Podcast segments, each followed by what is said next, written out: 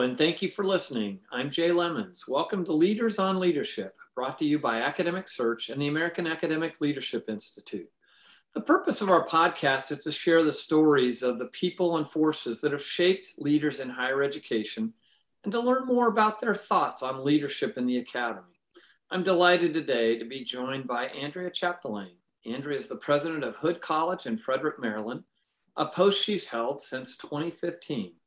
Andrea came to Hood from Albright, where she was a faculty member and also served in several administrative positions, including Dean of Undergraduate Studies and Provost.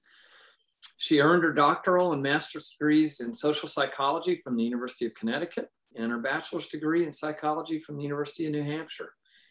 Andrea is active in local, state, and higher education communities at the national level, serving as the most recent chair of the Maryland Independent Colleges and Universities Association, vice chair of the Middle Atlantic Athletic Conference, chair of the Frederick Chamber of Commerce. She's been a member of the, the Council of Independent Colleges Board. And in 2019, she was appointed to the Governor's Workforce Review Board. Andrea, we've had the chance to know each other for several years, but I especially enjoyed the, the opportunity to work with you last year in the presidential search for the Maryland um, Independent Colleges and University Association. And I know my colleagues, Ann Hasselmo and Chris Butler, have so very much appreciated helping you build your team at Hood over the years. Um, uh, we're grateful that you're our guest today, and um, and I know we're close enough to uh, you know the anniversary of what would be the beginning of your seventh year. Um, welcome, Andrea. Thank you. It's a pleasure to be here, an honor. Thank you for having me. Well, we're going to dive right into this. One of one of the goals we have for the program is to really ask leaders to be reflective and to consider your own pathway to leadership with a hope that some of your story may inspire others. Andrea, share whatever you would wish about uh, the people, events, opportunities, um, that have helped forge the person and the leader that you've become as your journey in higher ed has unfolded? Well, I appreciate that opportunity to reflect. You know, as busy presidents, we don't do that very often. So it's been a real pleasure to think about things that um, you you will ask me about. So thank you for that. So um, I am a proud first generation college student. Um, I always say when I'm introducing myself to students, I'm first gen, second gen, because I'm second generation French Canadian. So very typical story, both sets of grandparents, and in fact, my husband's grandparents as well came from Canada at the beginning of the last century to work in the textile mills. And it's the story of the American dream, really. Um, I'm the youngest of five children. But my parents always believed college was important and really wanted that for all of their children. And I'm happy to say that did happen for all of us. So I went off to college knowing that was important to my parents. I knew I loved learning, but that was about it. So, very typical first gen. I wasn't quite sure what college meant or where it was going to lead, but I discovered very quickly the opportunity to study so many different things I was truly a liberal arts person without even quite understanding that term. And I think of that often as I try to introduce that concept to my own students. But I definitely wanted to major in everything. I remember a conversation with my parents towards the end of my sophomore year, possibly even the beginning of my junior year, where they said to me, You may be on whatever timeline you want, but we're on a four year plan. So pick something and get it done, which of course I did. I had wonderful mentors, um, Ellen Cohn in the psychology department and Susan White in the political science department that really opened doors for me. They introduced my love of psychology and law, as well as giving me that moment of thinking about graduate school. I didn't even know what that was, but they explained it to me and encouraged me and, and provided those opportunities that would make that possible for me. So I did. I went off to graduate school my goal was to study justice in the legal system. Idealistically, I was going to fix all that was wrong with our legal system. But along the way, I became a teacher. I fell in love with teaching. I fell in love with mentoring students. I saw that I was able to do what so many mentors had done for me And then under great guidance of my graduate school mentors, Skip Lowe, David Kenny, um, they encouraged me to look at small liberal arts schools. I was a public college person. Again, if, if it weren't for them, I wouldn't even known that world existed. And I certainly found my niche there. Um, as you know, I, I went on to teach at three great liberal arts colleges. And I started doing administrative work, frankly, to supplement my pay. Um, my husband was a stay at home. We had two young children, and it was the way to make ends meet so that he could continue to be home with them. And that eventually grew into a full time role in administration, as you just shared with the audience. So, again, along that way, I, I was fortunate to have a phenomenal president to be my mentor, Lex McMillan, who again guided and supported me I'm a proud graduate of the first inaugural class of the Senior Leadership Academy, which was so critical. And that's how I came to be the president of Hood eventually.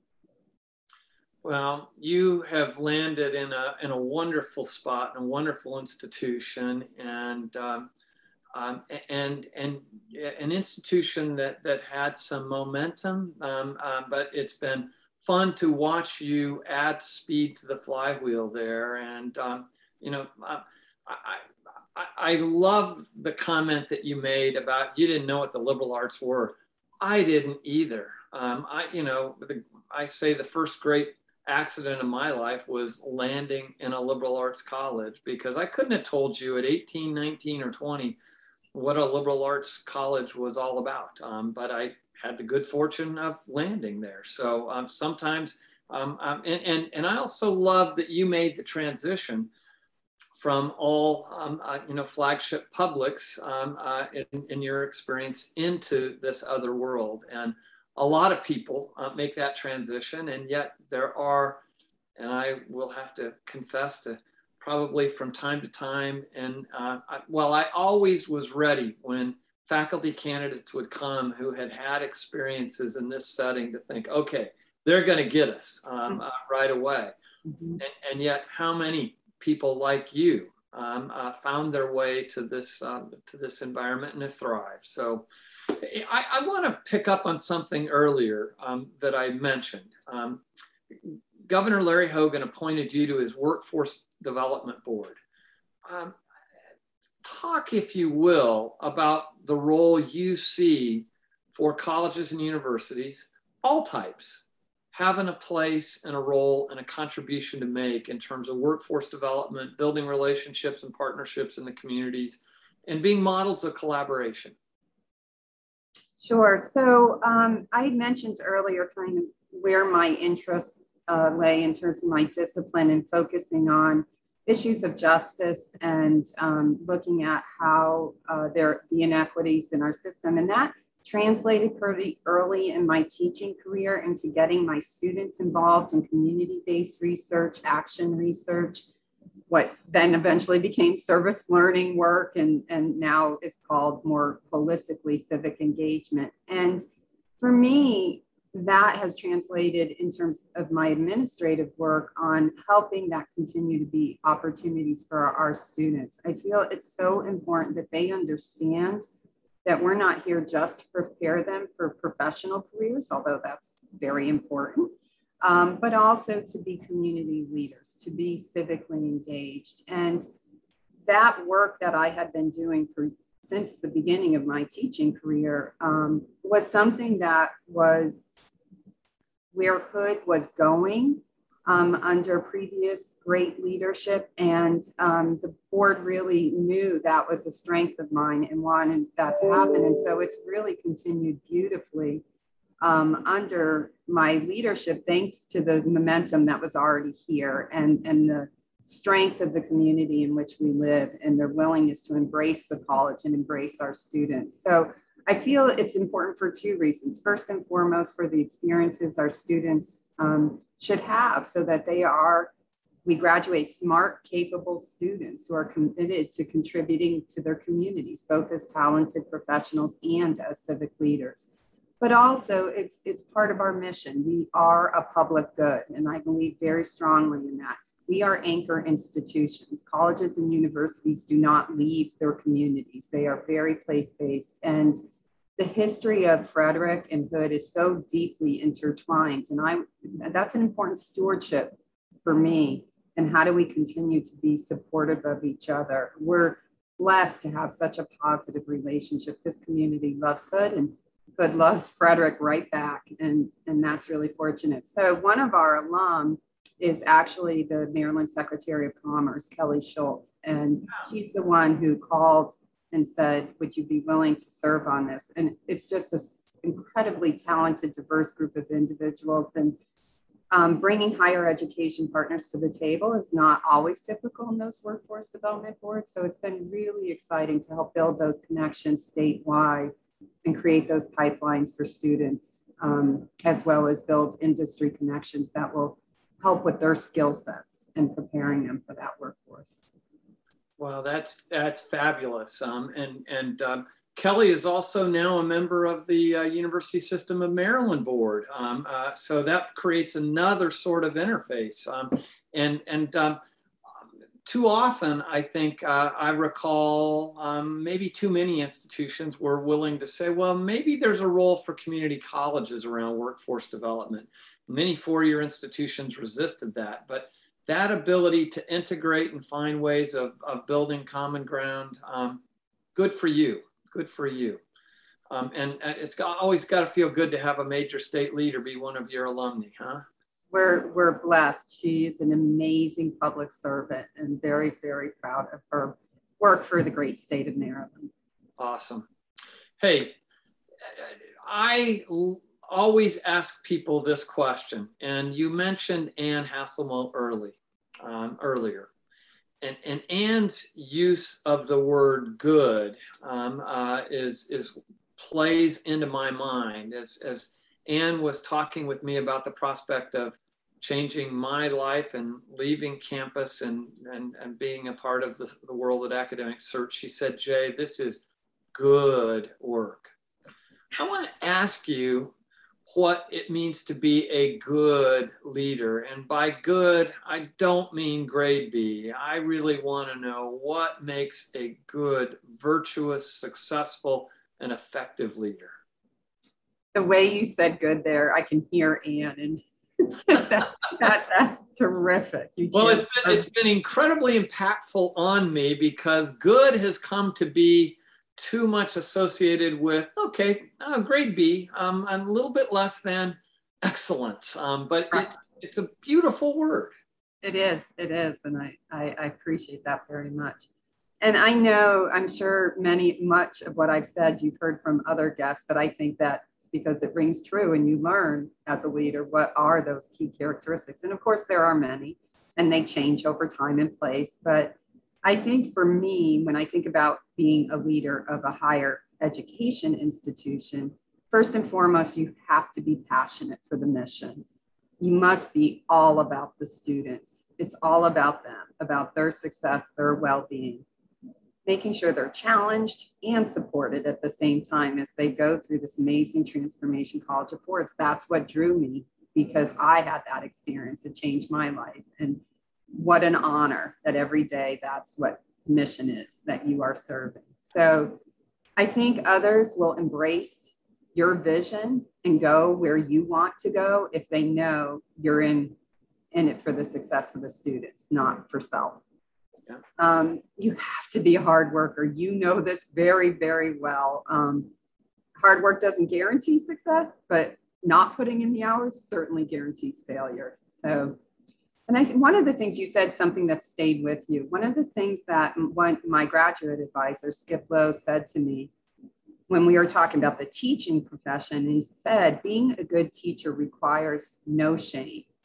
And at the time, I didn't quite understand what he meant, but it stayed with me. And I realized I would think of that often. And it translates to being a good leader. And it means to me two things. And I think this is what he meant as well you have to leave your ego at the door and be willing to do whatever it takes. You know, what has to be done has to be done, and you have to be willing to do it. Um, it also means, you know, recognizing and admitting your own limitations, that you don't know all the answers, that you make mistakes. You have to show, of course, you're strong and confident, but people want to see you're human too. Um, that's important because they can't get around somebody if they don't feel they really know that person. You have to take care of your team. What I think about what my team has done over these past many months it, it's just amazing. And we've done well. Hood has done really well because of the board and the faculty and the staff. They're just amazing people. So if I can help them do well and enjoy their work, then I'm being a good leader.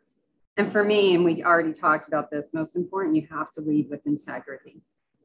You have people have to trust you. They have to believe your word and your intentions. That's essential. If you don't have that, nothing else is going to work fabulous. Um, so many points um, that I want to follow up on there, and uh, yet I will probably try and keep myself disciplined here because you you did spur really really thoughtful comments there.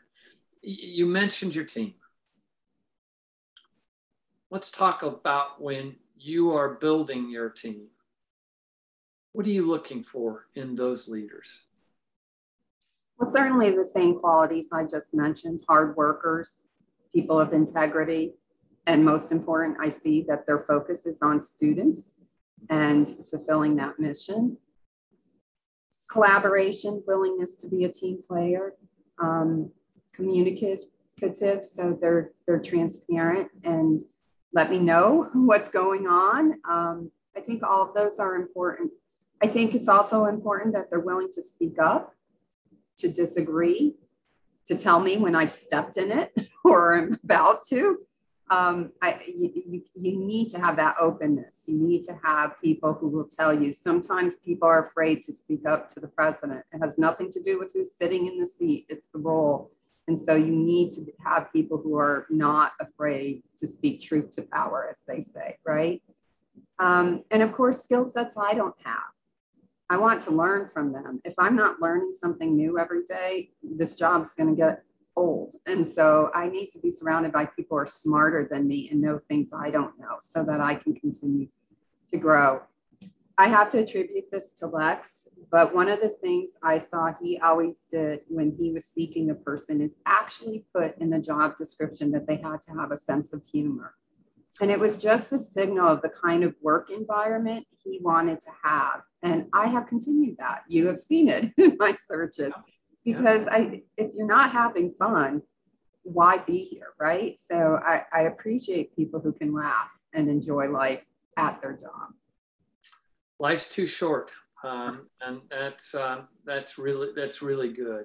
Well, let's uh, you know, in, in a slightly different tilt of the of the of the prism um, I'm thrilled that you um, identified yourself as a part of the inaugural class of AALI Senior Leadership Academy. Um, and um, I, I, think of that cadre of people who are, have been invited to think about leadership or who aspire to it as really at the heart of that audience that I hope will find benefit in these programs.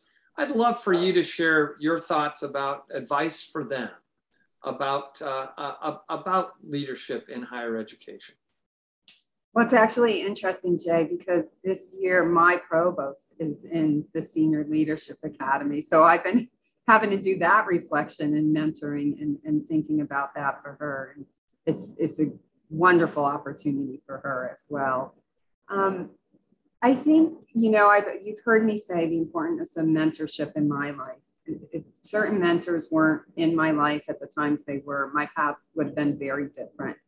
And um, so I think it's really important. I always tell this to students that they can be a little hesitant to reach out and ask for mentorship, but that that gives us the greatest joy. That's when we enjoy our work is when we know we're able to help and support and give a hand up to the other person. So I always tell students when you're asking for help, you're making me feel good that I'm doing my job. So never hesitate. So I think that's important that you can cold call somebody that you think would be somebody who could give you some good advice. And 99% of the time, they're going to be okay with that. And in fact, enjoy that opportunity.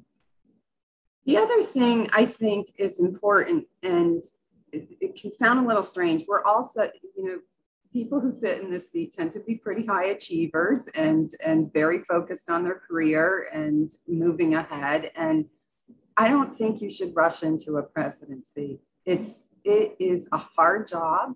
I think this past year has been incredibly difficult for presidents as well as everybody in this world of course. And it's better to be prepared. Um, you know we want to forge ahead to the next thing but I had good mentors who said to me, take a few more years, get a little more experience in this area or that area. Don't just rush into the first presidency application. Think about the fit. Think about whether your skill sets is what that institution needs at that time. And that was really, really important. Hard for somebody who's always, you know, thinking about, okay, now what? Um, and I had been a provost for 12 years. So it was probably a little longer. Well, we know it's long. It was probably twice as long as the tenure of provost at this point, but um, but it was the right thing. I was still not ready. I don't think anything completely prepared you for this job, but certainly more so than if I had just jumped in as soon as I thought it was the right time. Yeah, I I so appreciate um, what you just said. Um, uh, blooming where you're planted, no matter what you're doing, is really critical um, and, and, and can be so formative in ways that people don't really appreciate. And I, I, the, the other corollary of that, and, and uh, I, I, use this on, on lots of places, but it fits geographically for you. The higher ed version of Potomac fever um, is never attractive. And, um, and, and, and, and, you know, and, and so how one um, you know, uh, the, the, place of ambition is, is uh, can be problematic and challenging. And yet, um, the truth is, we have to be overachievers and driven um, and striving um, uh, to, uh, to, to be prepared for these posts. And I love the way you, you wrap that up. Um, nothing can ever really fully um, prepare you for a presidency any more than you can really be well prepared to be a parent you know it's pretty similar. Tell, and it is 24 7 just like there it is not a job. It is you have to really have this as uh, an avocation. And it, it's not going to be successful any other way. You have to be ready to put your whole self into it. I mean the rewards i can't imagine a more rewarding job but Amen. the investment is real. Amen Let's talk about what you see are the major challenges, critical challenges facing higher ed leaders. And I just want to wrap into that whether you think it may require you know different skill sets today or whether there's sort of an enduring set of skills that, that are out there.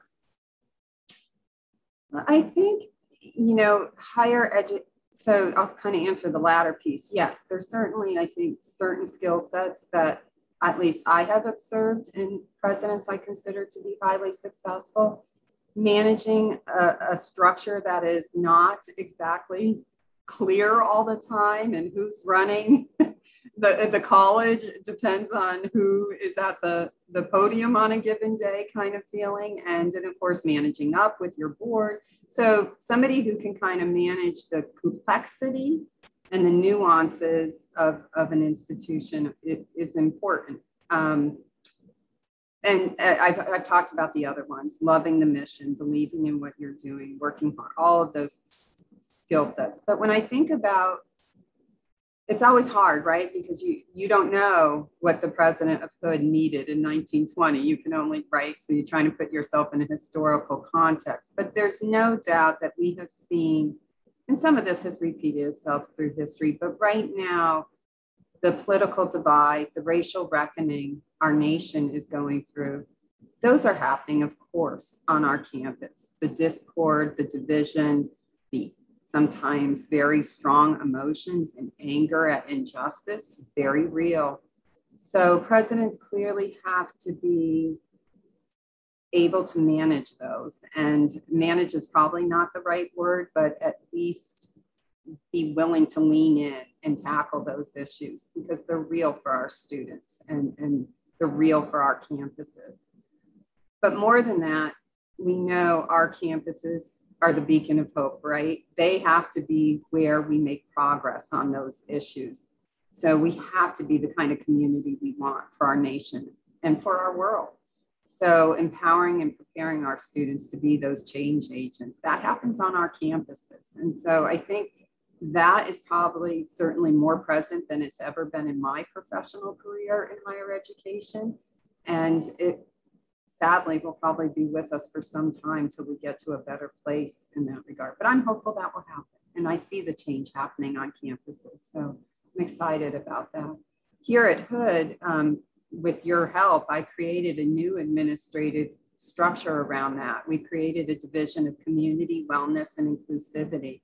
And that mission of the division is just to foster that well being, that sense of empowerment and inclusion in everyone faculty, staff, and students. So it's exciting. It's a little outside the box thinking, but um, I'm excited to see where it will go. And I'm really excited to about the excitement I'm seeing on our campus about that at this point and how that will happen.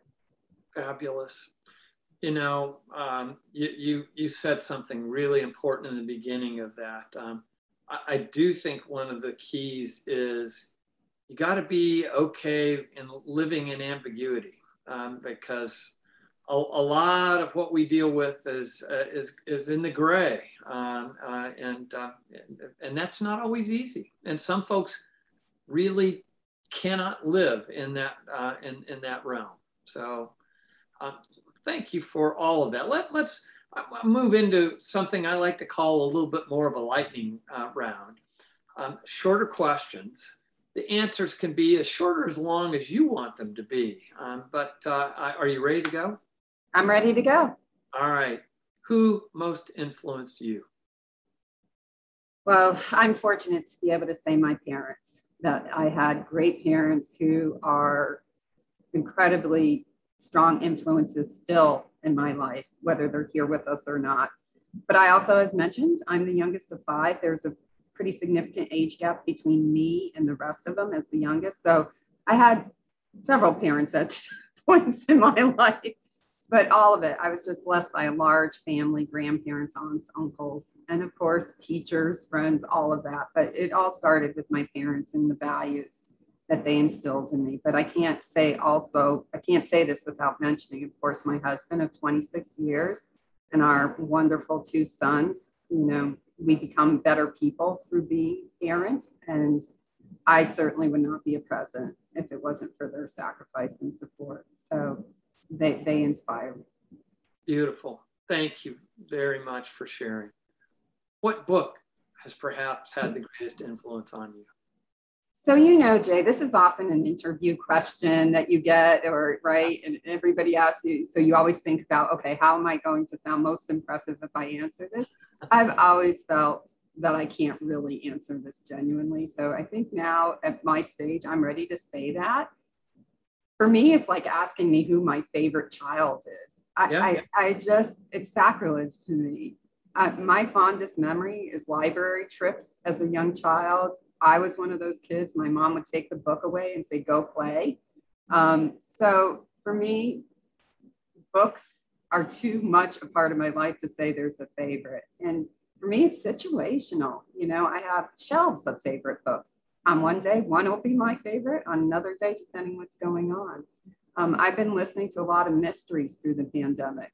They've become my favorites. I've never been a big mystery book person, but it's the kind of balance and support and comfort, which is all the things books provide for you that I've needed.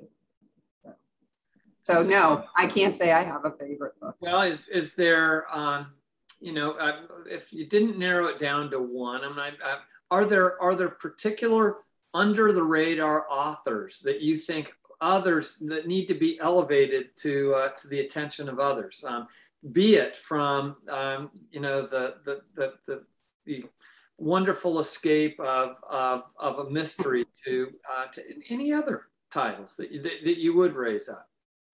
Well, I would certainly, I can mention that what I have been listening to is the Louise Penny Gamache series, which yeah. is, I don't know, she's become pretty well known, I think, at this point. But when she started, certainly not. But, you know, she tells the tale of exactly where my roots are, French Canada.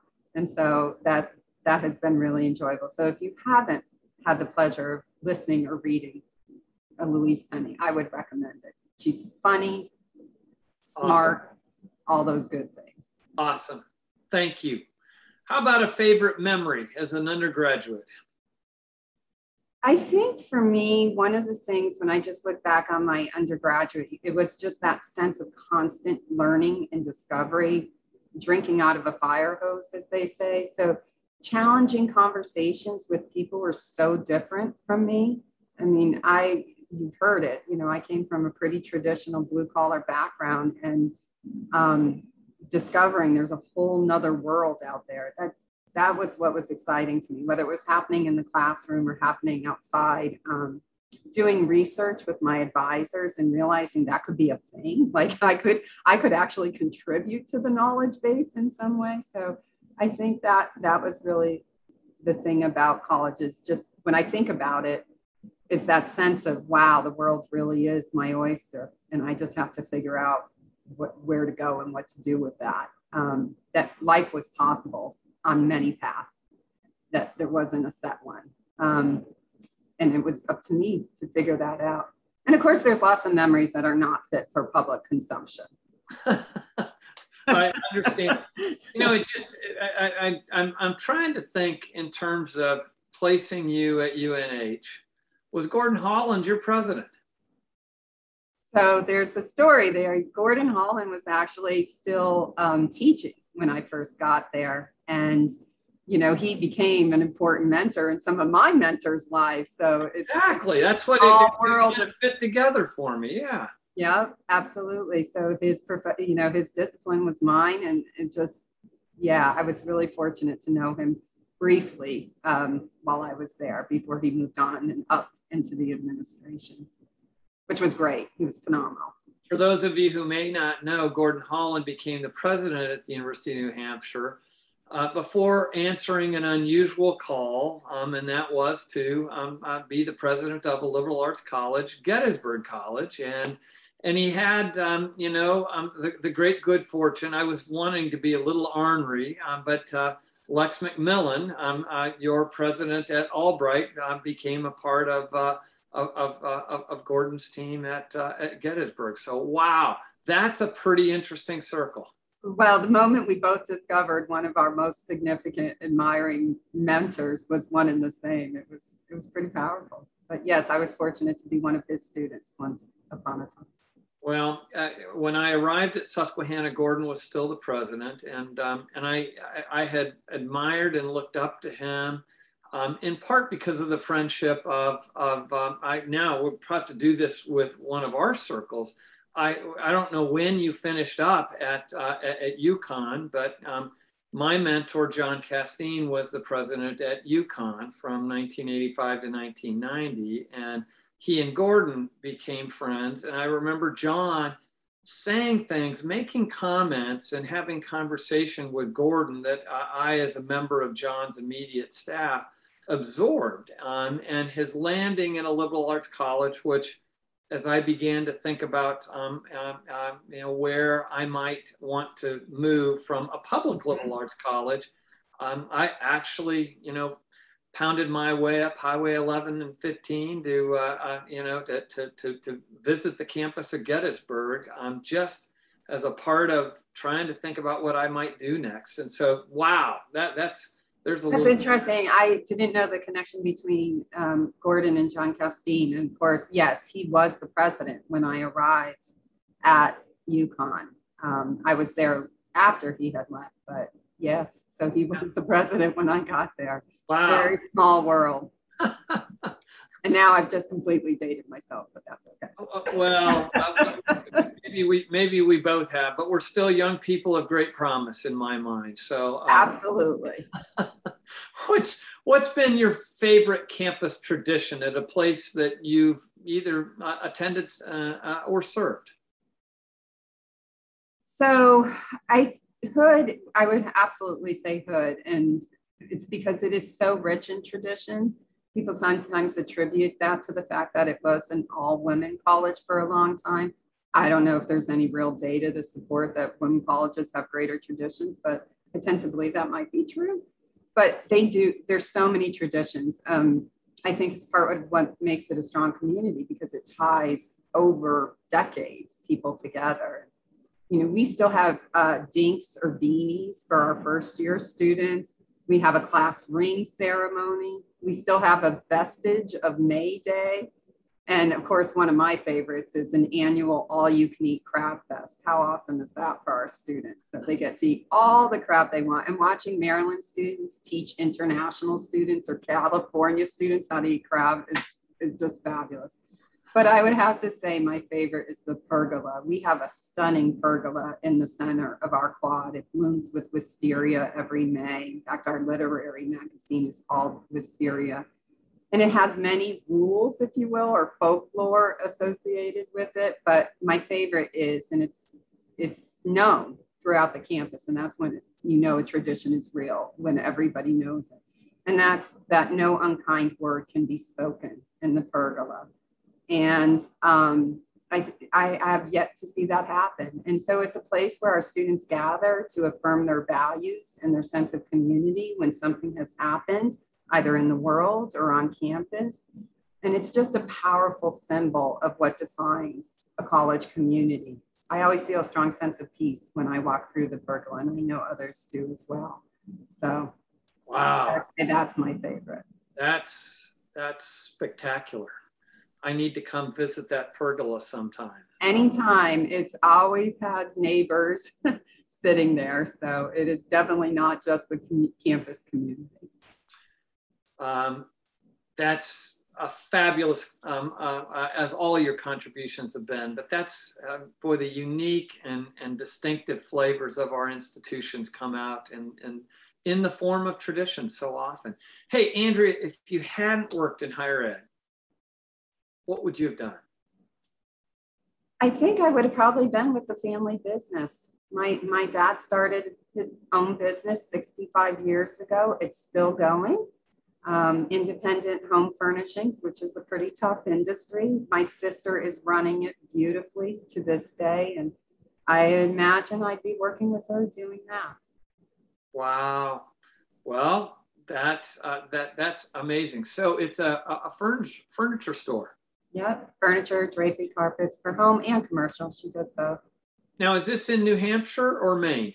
I grew up in Massachusetts, so it's in Western Massachusetts. Okay, so Actually, really, really went south.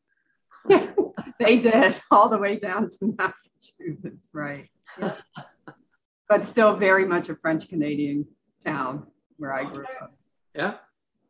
Well, one of one of the traditions uh, that I like to close with is uh, asking our guests to, to share with our listeners some of the distinctive qualities that make Hood the place that has this call on your head and your heart and your time and your talent. Um, share with us. Sure. So I think I've already mentioned a few of them, and first and foremost, it's the people the faculty, staff, and students. They're, they're just incredibly passionate, unpretentious, all about hood um, kind of folk. And it's, it's pretty amazing. And I knew that before having gone through the pandemic. I know it much more deeply now. Um, the other, the other is that we do our job well. Our students thrive here and are supported and feel that. And um, so I think that that makes the job very much worth doing if you know that's working well. And then finally, I, I the other thing I mentioned is we are in a lovely location. Frederick is a great town. Um, it's it's a little hot in the summer, but I I just love this community. I've grown to love the community and be a real strong part of it, and that's that's been a lot of fun it's just a lot of really good things going on, building on our partnerships with the local industries, nonprofits, and just a lot of fun work to do. So. Well, they're fortunate to have you, and um, and you too are fortunate to be serving them. I know that. And that virtuous Great. circle is, is, is critical. Andrea, thank you for joining us on Leaders on Leadership. Really appreciate this chance to visit in a, in a way that we don't stop and do this sort of reflection in the midst of our crazy lives. And you, you have shared really important insights and wisdom with our guests today. And I just want to say thank you. Thank you, Jay. It's really been fun and it's good to talk with you. Likewise, I know that you are soon to get away. I, I, want to invite all leaders everywhere to know that there is incredible value in rest um, and, and, and restoring yourselves. And coming out of this pandemic, never has it been more important. Um, I have joked through, um, uh, not joked, um, I, it's serious. I do believe these 18 months have been the equivalent of a dog year. So it's seven years of experience, seven years of lessons learned, seven years of wear and tear. And uh, so may you have a, a, a great uh, uh, escape and, and wish you well as the new school year begins, we hope, with a, a more normal rhythm uh, at Hood. Thank you. Listeners, we welcome your suggestions and thoughts for leaders we should feature in upcoming segments. You can send those to leadershippodcast at academicsearch.org.